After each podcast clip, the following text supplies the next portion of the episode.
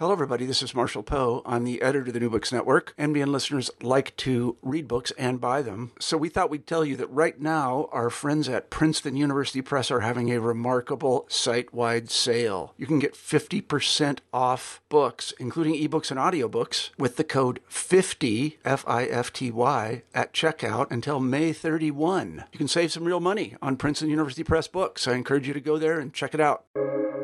Welcome to the New Books Network. Welcome to the New Books Network. I'm your host, Kendall Dinniene, and with me today is Dr. Kelly Ross, an associate professor of English literature at Rider University. Today, we will be discussing Kelly's new book titled Slavery, Surveillance, and Genre in Antebellum United States Literature, which was published by Oxford University Press in February of this year. The book makes a fascinating intervention into our understanding of the emergence of crime and detective fiction, finding the roots of the genre amid slave narrative and enslaved African-American strategies of resistance. Welcome to the podcast, Professor Ross. I'm just delighted to have you here today. Oh, thank you so much. It's just a pleasure to be here. So to get us started, could you tell the listeners about yourself a bit and how did you come to the project of the book? Sure. My name's Kelly Ross. I'm from Virginia originally. I got my PhD at the University of North Carolina at Chapel Hill, and I'm at Rider now, which is in New Jersey. I came to the book in graduate school. I was really interested in Poe because of Toni Morrison's foundational scholarship and Playing in the Dark on whiteness and the literary imagination. And I read The Narrative of Arthur Gordon Pym, and I was fascinated with it because it was published in 1838.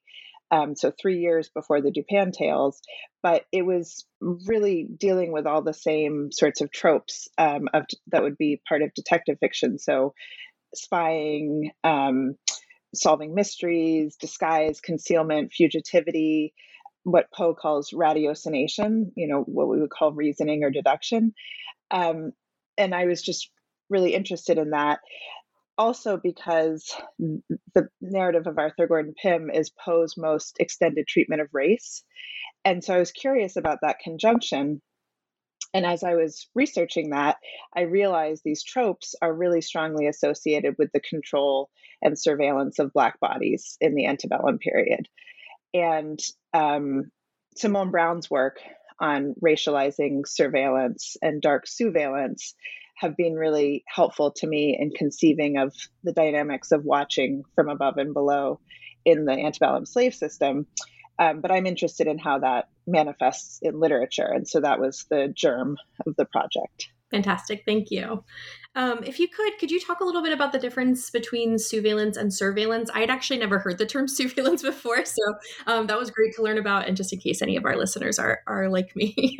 Yeah, absolutely. I think it's a really useful term. So Steve Mann is a surveillance theorist, and he coined the term by replacing the French prefix sur, S-U-R, so above, with sous, S-O-U-S, below. So sousveillance is watching from below. Surveillance is watching from above. And that has to do with the positions of power of the observer relative to the object of scrutiny. And then Simone Brown she brings race to the forefront of that. So she talks about the dialectic between racializing surveillance and dark sousveillance. So racializing surveillance is the control and oppression of Black people, you know, or people of color through agents of state power like slave patrollers, overseers, slave catchers. Dark sousveillance is it's observing from below, but it's also, in her formulation, it's using the experiential knowledge gained from the experience of plantation slavery to resist that racializing surveillance. In my introduction, I have an example that I think kind of makes it fairly clear if I could just talk about that. So I include this illustration from an anti-slavery periodical, The Genius of Universal Emancipation. And in that woodcut image, there's a white member of Congress looking down from above as a coffle of enslaved people is being marched in front of the U.S. Capitol building.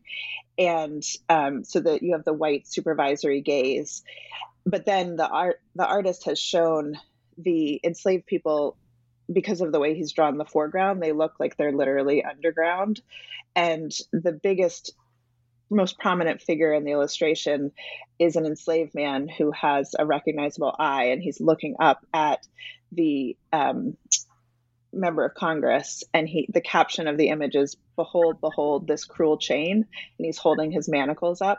So this sousveillant, this enslaved man who's looking up at the white overseer, is directing the overseer's gaze to this symbol of slavery in front of this, representation of U.S. liberty. So the sousveillant is commanding attention from the white overseer. Yeah, that illustration was very helpful. So I'm glad. So one of the things that I was so struck by when I was reading this book was the way that you are sort of undermining this, I think sometimes assumption that I think I had, that top-down surveillance, particularly in the antebellum period, was really absolute. So if you could talk about how you take that apart a little bit for us. Yeah, definitely. I want to say, of course, surveillance was torturous and oppressive. So I don't mean to lessen the agony that, the people who are living under that regime faced. But at the same time, it wasn't absolute. It was pervasive, but not absolute. And so in these narratives written by formerly enslaved people, they're showing all these examples of the ways that enslaved people are evading surveillance or resisting surveillance or using sousveillance to negotiate better conditions for themselves. So they're just really showing that always enslaved people are watching surreptitiously. And they, for example, William Grimes passes us white in order to evade a slave patrol. Charles Ball, when he's escaping, he hides and eavesdrops on the slave catchers and gets information from them in order to help him make his escape. But even just on a minor day-to-day level, Grimes, he discovers that his overseer is stealing goods from other enslaved people. And so when the overseer tries to whip Grimes, Grimes says, "I'm going to tell, the master that you're buying these stolen goods." And so he's able to negotiate and stop this whipping because of his watching from below. So, I think that, when we read these texts written from the perspective of enslaved people, it shows how complex the system was, that it was never perfect, it was never total, and that it really highlights the agency of enslaved people and the resistance that they've practiced throughout this time period. Yeah, it was wonderful to get to get that sort of idea injected into the way that I think about these texts. I think it's so important. So how can we understand slave narratives as a sort of precursor? I'm not sure that's the exact right word, but that's the word I'm going to go with, to the detective or crime novel. Yeah. So to answer that, I just want to say maybe a little bit about the genre of the slave narrative. So 18th century and early 19th century examples of this genre, like Briton Hammon, Olaudah Aquiano, focus on religious experience. So the conversion narrative of the enslaved person. But in the 1820s and 1830s, which is the time period I'm really focusing on, the genre shifts and becomes much more about immediate abolition. And the narrators are talking about the dynamics of watching and surveillance in the slave system. And at this time period, there's a dramatic increase in the number of fugitive slaves, people fleeing slavery. And actually in 1825, the first fugitive slave narrative is published, William Grimes's narrative. So when we have this development in the genre, fugitive slave narratives are really, they're writing about a crime, because fugitive enslaved people are committing the crime, according to the legal regime of the period, of stealing themselves away. So these fugitive slave narratives are really focused on the they're focused on evading detection from the point of view of the criminal, you know, in quotes. But what they're asking the reader to do is think about the true crime of slavery itself. And so these narratives are focused on these tropes like crime and punishment, evidence, fugitivity, pursuit, tracking clues, revelation, all these things that become central to detective fiction. So that's where I'm getting the, what you said, the precursor idea from. Thank you. My next question was to ask you a little bit more about the differences between slave narratives published in the 1820s and 1830s and those that came after. Are there some more sort of details that you'd like to give us about that? Because I just thought that was fascinating. Oh, thank you. So the 1820s and 1830s narratives have not been as well studied. And part of that is because they're so idiosyncratic. They're published before the rise of institutional abolition. So like the American Anti-Slavery Society later in the 1830s publishes a narrative, but until that narrative is published, these other narratives in the 1820s and 30s are kind of self-published or published for the benefit of the narrator. So they're almost like a charity project to help individuals. So they aren't shaped by the pressures of institutional agenda, like the 1840s and onwards narratives are. And that 1840s onwards narrative, Janine DeLombard has talked about how those are shaped by the idea of slavery on trial. So you have the enslavers are the perpetrators, the U.S. public is the jury, and the enslaved person is an eyewitness to the cruelty of slavery. So they're providing testimony, but they are not allowed to be the lawyers, right? So the white abolitionists are the lawyers who are presenting the case. So that's a really passive role that the white-dominated abolition institutions are placing enslaved narrators into. But these earlier narratives that I'm interested in, or more interested in, they are much more active. The narrators themselves are showing themselves to be very active agents who are watching and surveilling, and they're not placing themselves in that eyewitness role. So they emphasize Black agency as opposed to what Saidia Hartman calls scenes of subjection, which is just spectating white people to spectate and watch Black people suffering. That's a later development, but that doesn't characterize these 1820s and 1830s narratives. Thank you. So you write that some slave narrative authors theorize sousveillance as, quote, constitutive of Black subjectivity, end quote. And that's from page 46. Can you unpack this for us a little bit? Sure. I'm building on the work of scholars of Black visuality like Nicole Fleetwood and Jasmine Nicole Cobb. Cobb talks about this among free Black Northerners, but basically white supremacy and pro-slavery ideology specifically construct Blackness as inherently visible. So whiteness is the power to look, and Blackness is always being looked at. But in addition to revealing that, like I was saying before, Black people were evading surveillance, practicing this strategic invisibility and sousveilling. Some of the slave narrators that I look at, like Ball in particular, also discuss themselves as seeing subjects, not just objects of the white gaze.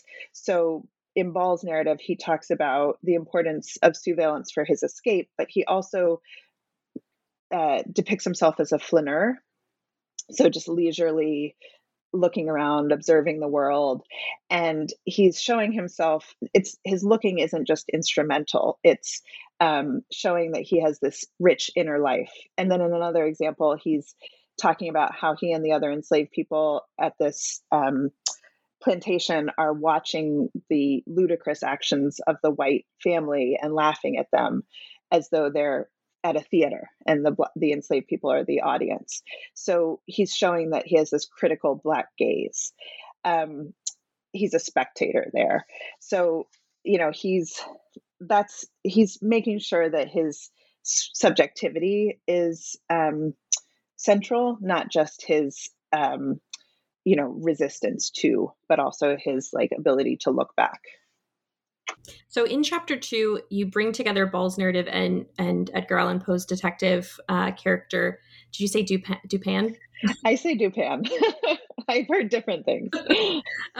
So what sort of intervention are you making in this chapter in terms of genre? Yeah, genre traditionally has been understood as a hierarchical sorting mechanism. So, authoritarian, prescriptive, putting things in categories where things belong. And Derrida talks about that as the law of genre. I'm less interested in that way of thinking about genre, but I am really interested in recent genre theory that is looking at genre as a way of triangulating the relationships among authors, texts, and readers, and bringing the social dimension in rather than just focusing on individual authors. And so in this newer theory of genre, genre is dynamic and historically contingent. And so in the book as a whole, I'm tracking the way that the functions of genre change over time and in response to different institutions and different social pressures. And in the chapter you mentioned specifically, I'm looking at the early development of U.S. detective fiction. And basically, I'm showing how similar textual procedures circulate among and perform different functions in different people's narratives. So Charles Ball, that I've mentioned a couple of times now, he has, in his 1836 narrative, there's an embedded murder mystery that he solves using sousveillance. And that comes before Poe's Dupin tales. So I'm kind of thinking what happens when we start the history of the genre of detective fiction with Ball instead of Poe.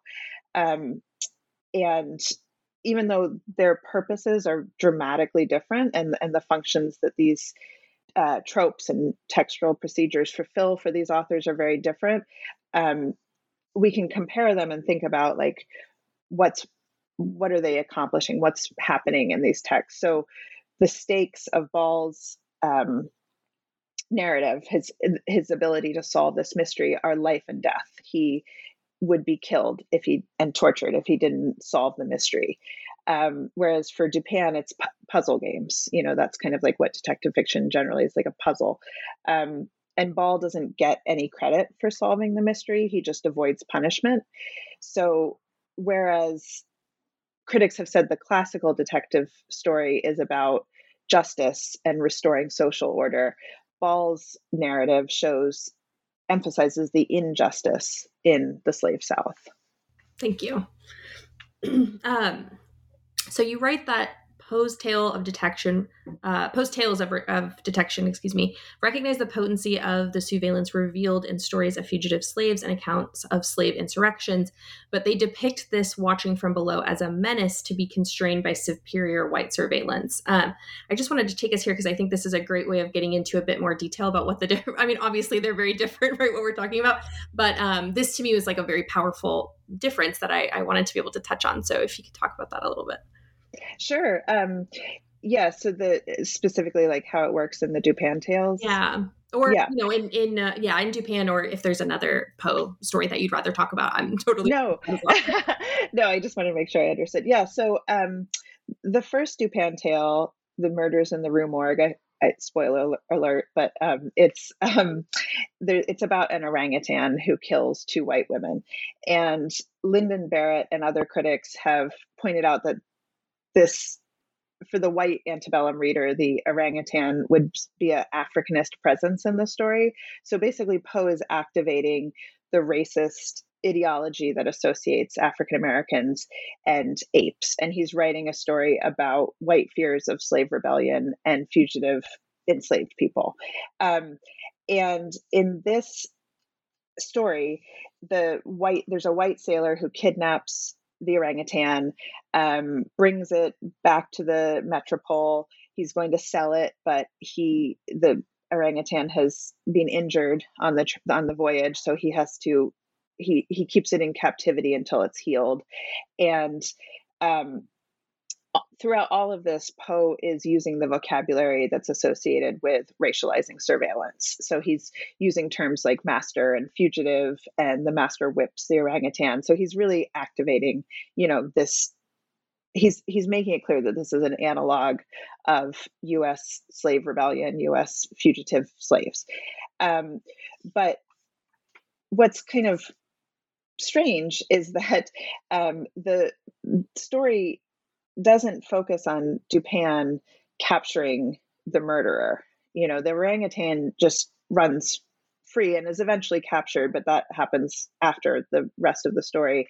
And the narrator emphasizes that the orangutan has learned, he's been surveilling the white sailor through a keyhole, and he's watching him shave, and that's how he learns to use a razor, and that's what he uses to kill the white women. So the orangutan is a figure of sousveillance, but instead of being a contest between Dupin, the white man, and this figure of Africanism, this Africanist presence, the story just pushes that to the side and redirects the contest and makes it a contest between two white men instead. So Poe goes after the owner, the white sailor, the one who has captured the orangutan. And the Dupin tracks down the white sailor by placing an ad in the newspaper that looks exactly like the ads that jailers in the U.S. would place when they have captured a fugitive enslaved person, and they're telling the owner, "We've captured this person, come and claim possession." So basically, Dupin is an enslaver catcher rather than a slave catcher. And whereas, in the slave narratives that I was talking about, sousveillance is liberatory and resistant. In this story, the sousveillance is just not dealt with. It's just pushed to the side. And the story becomes a story about this contest between two white men, and Dupin is the superior intelligence that wins this battle but he's using the methods of slave catching to win the battle. It's just so interesting. So you examine the dialectical relationship between sousveillance and surveillance. And in chapter 3, sort of how this relationship breaks down in narratives of enslaved rebellion specifically. So what happens to this racialized dialectical relationship in the narratives that you examine in this chapter? So again, this goes back to Fleetwood and Cobb and Michael Cheney, scholars of Black visuality. And in this chapter in particular, bell hooks is really important for me. So she theorizes white invisibility. And she talks about how in white supremacist society, white people feel safely invisible to the gaze. They don't believe that they're being looked at by Black people. And that's in this chapter, that's really the dynamics that I'm looking at. So when, I use the phrase white oversight to talk about this. So basically white oversight as in the supervisory position that white people assume for themselves. But also oversight as in not seeing, overlooking.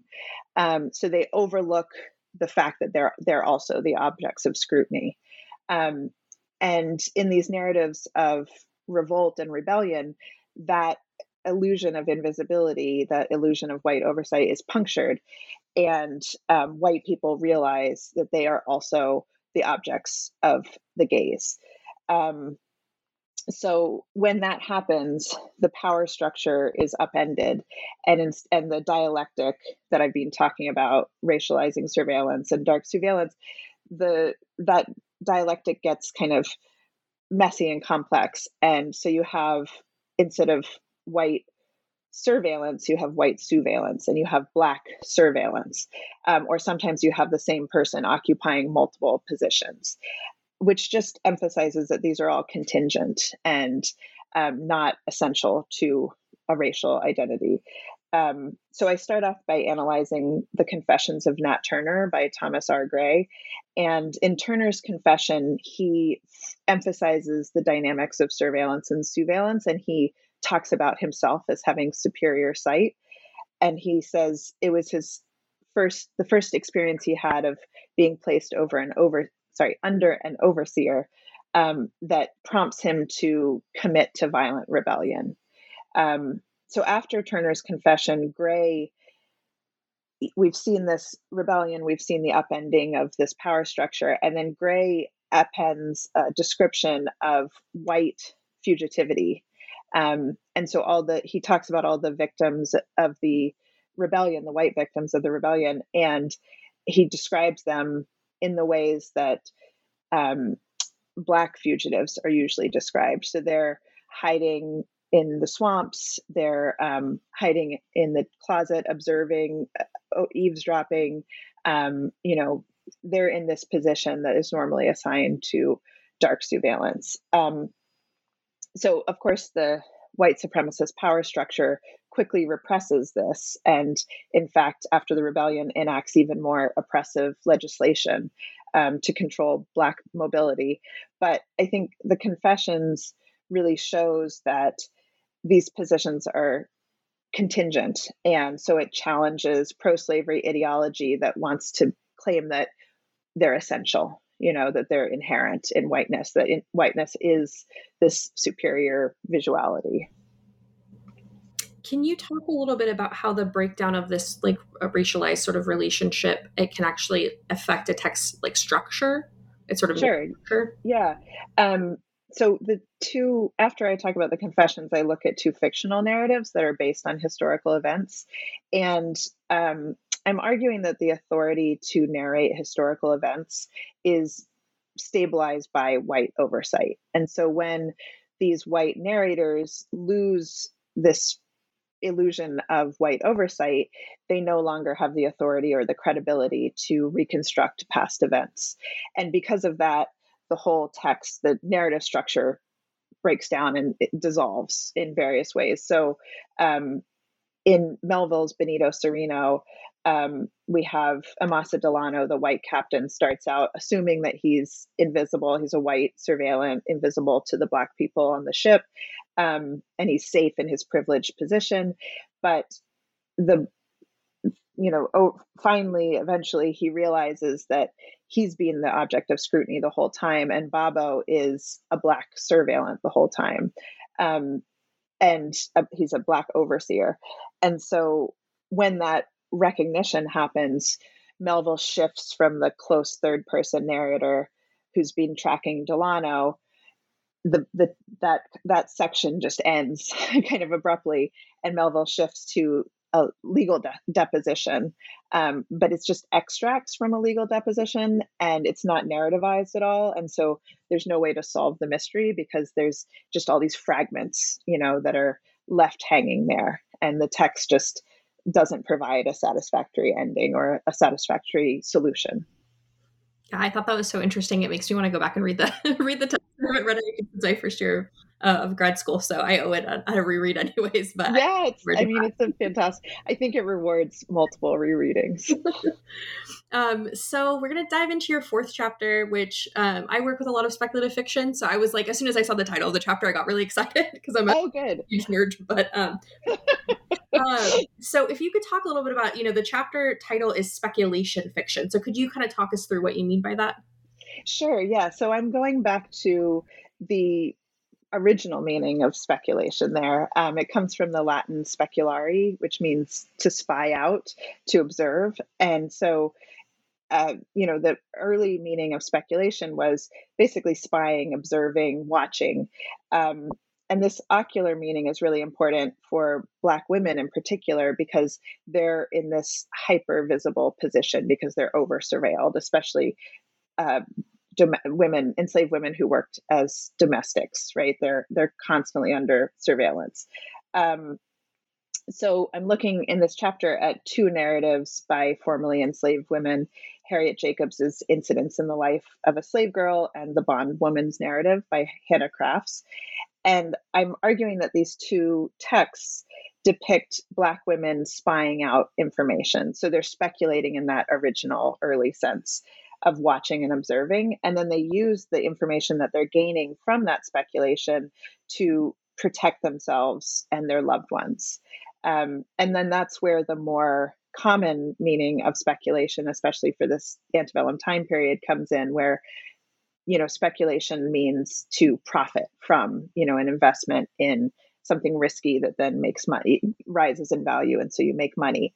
And that is the fuel that's driving the Atlantic slave trade and then the U.S. domestic slave trade.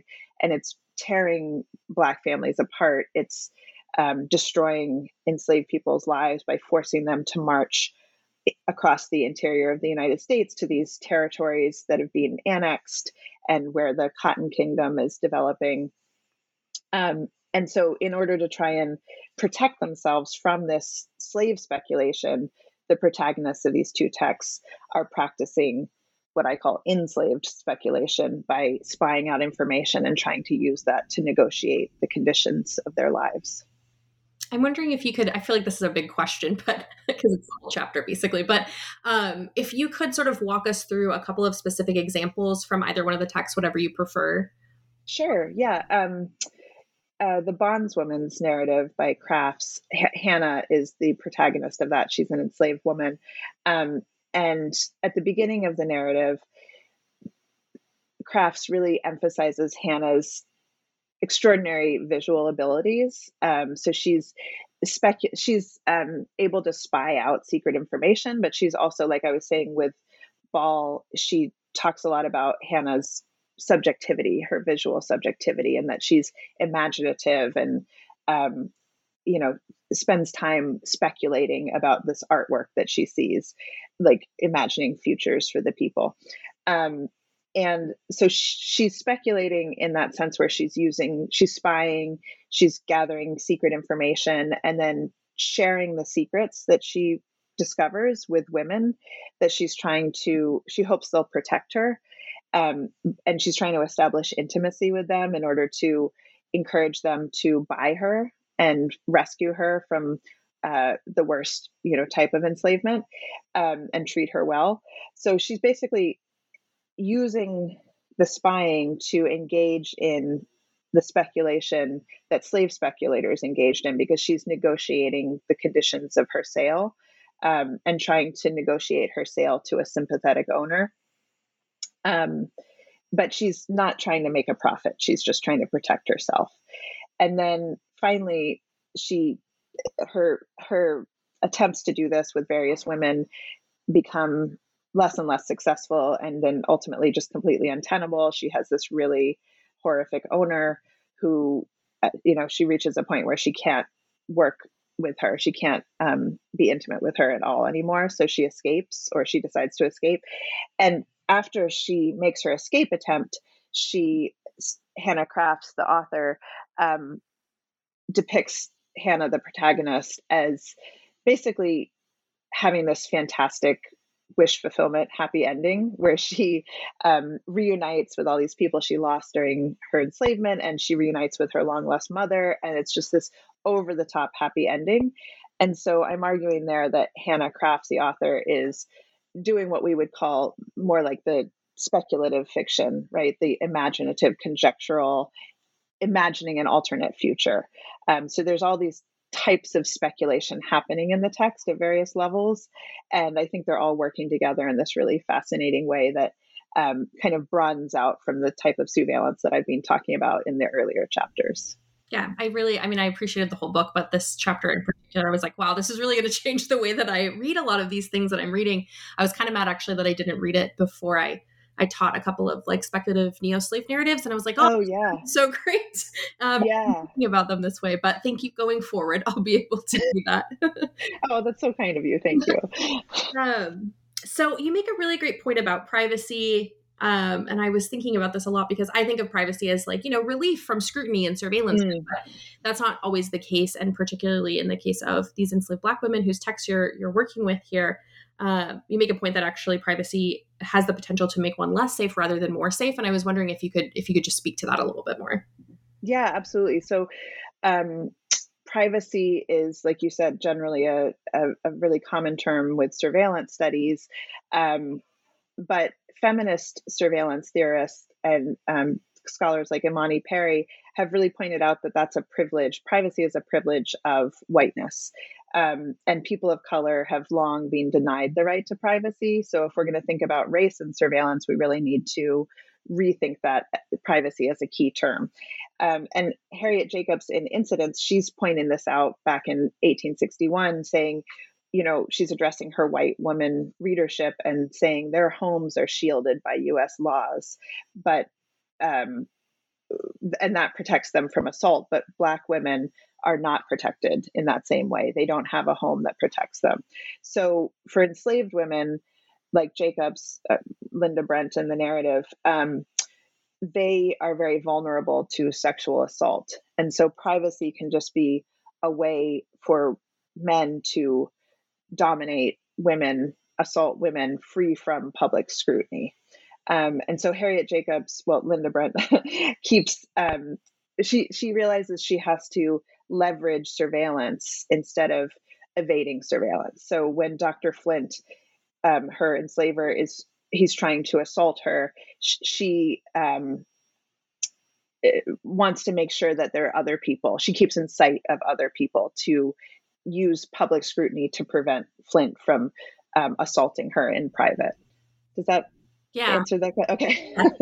I thought it was such a nice complication of what seems like maybe an easy solution, where these authors are actually saying, well, it's not quite that simple, right? And I thought that was really exactly. Yeah. Yeah. So in the last section of the book, you bring our attention to the murder of George Floyd and to Darnella Frazier, who was the person who recorded Floyd's murder very, very bravely.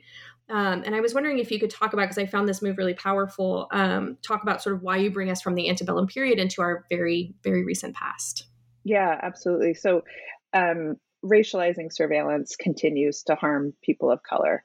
The technologies have changed, but the continuity of oppression and control is clear. And I think Frazier's example demonstrates that, but it also demonstrates that there's a continuity of resistance. And so Frazier and other bystanders who filmed police videos and released their videos are acting as sousveillance. They're using digital technology instead of print technology, but they're exposing the brutality and corruption of powerful state agents.